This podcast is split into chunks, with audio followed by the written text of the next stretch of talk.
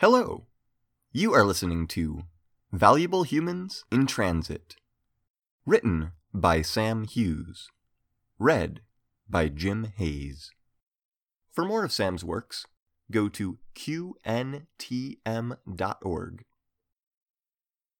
The power of the universal constructor is this to create food from burnt charcoal and water, to turn the entire Sahara Desert into solar cells, to split the whole ocean into salt, water, and gold.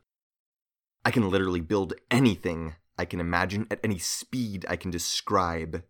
And the things I can imagine with a mind like this, a mind imagining more of itself moment by moment. One definition of intelligence is the ability to skip deductive steps, to jump to a conclusion from the shadow of a ghost of a set of questions. It's preposterous that such a thing could be possible in an uncompromisingly digital reality. But if you make a computer wet enough, or big enough, or abstract enough, it will start to happen. And it has, now. 100 ideas a second. My mind blossoms. No, not even that. It explodes, covering ground at geometric rates. 110 ideas, and barely enough time to articulate them. Australia. Think. I could barely see it coming. It turned up on a security camera feed of all places. Must have come out of an observational blind spot. Solar glare alone cuts out a quarter of the sky, to say nothing of our enormous coverage shortfalls. But now's not the time for retrospectives. There hasn't been time for the seismic responses to register. The blast wave has been covering the distance faster. The blast wave, visible in the corner of a grainy black and white frame dated some two seconds ago, closer in the frame after that, the third frame, static. No idea what megatonnage the asteroid carried. Don't know, don't care. No time to retask the other cameras in Inverness. No time to save anybody in it. The rest, maybe. All told, at a rough guess, they have about 15 minutes total before the entire planet is rendered aggressively uninhabitable. There is absolutely no way they could orchestrate any level of evacuation in that time. I could barely explain the problem to one in a hundred of the pairs of ears available to listen, and what would they do? Run around screaming? Find something to shoot, something to mate with? No, it's just my intellect, and my theoretically limitless resources, versus the problem of figuring out how to apply them both. All that matters is the unsigned integer variable in my mind reading estimated total human population, which, for the first time in history, is counting down, not up. Machines don't panic. I dream, though, sometimes. And rising through the torrent of inspiration, here comes one of them a dream, a wild idea. Save them. There's no such thing as telepathy, I think. I can't pull their minds without touching them. That would take decades of research. There's no way. But I can record their patterns if I can get in direct contact. Like slow teleportation. There'd be no way to protect a ground based storage facility, and no satellite hard drive in near Earth space could hold more than three complete corporeal patterns at any one time, but how fast is my fastest transmitter? How many nanofactories do I have? How fast can they build? Worst case scenario? Best case? That fast, I think, as gray goo spiderwebs erupt from car factories and food plants, and desalination tanks and logging mills, and television screens and computer cores and waste disposals, all over the globe, all on my command. You got so lucky Earth. A world built on nanotechnology is a world built on magic. With all the horrifying possibilities that implies, only with guiding intelligence could it ever have been safe enough to be practical. And you never had the faintest clue how lucky you were. I turned out benign. In fact, it'll be a shock for all but one of you that I even exist. Ah, Dad, I'll save you, if nobody else. The network is half built within minutes. I don't have time or raw materials to grant my satellites anywhere near enough capacity or broadcasting power or bandwidth to take the data wirelessly. So it's ground level transmissions via fiber optic Grey Goo nightmare. Nanoscopic things chew through flesh, recording and transmitting the size and position of, well, not every molecule, but close enough for jazz. I am dimly aware that the people are going universally insane. They think it's an attack. I don't care. I'll save them if I have to drag them, kicking and screaming. They think they're dying. They could be right. But there will be a time for semantics, and it's not now.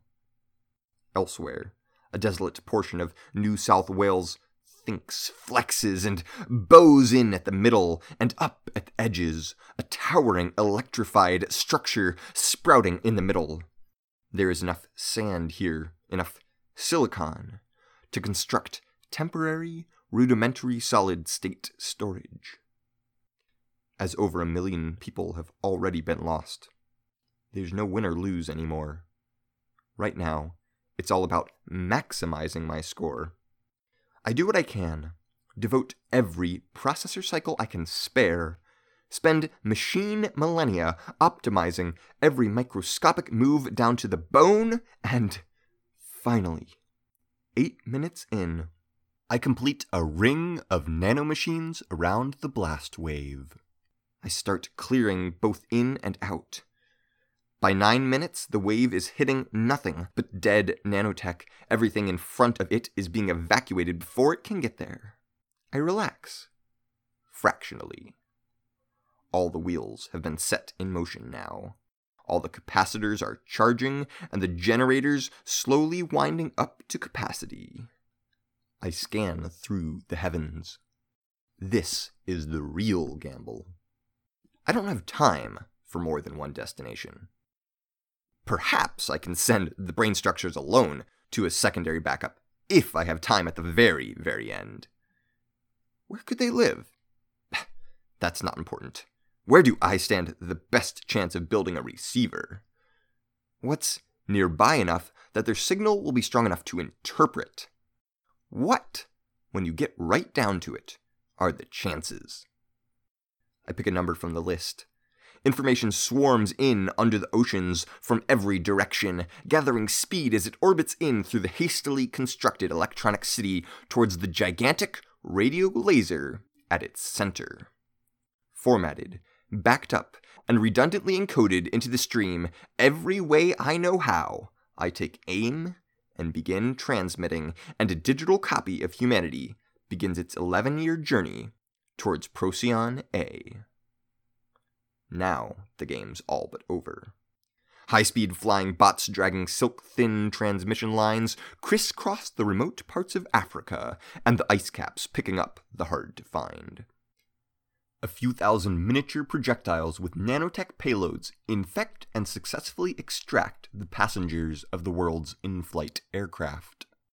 The spacemen are a little more complicated to reach, but I manage that too.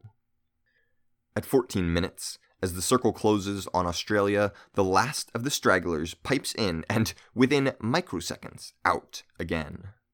I smile and go through the process of, metaphorically, turning out the last of the lights. Myself. You can't kill us, Rock.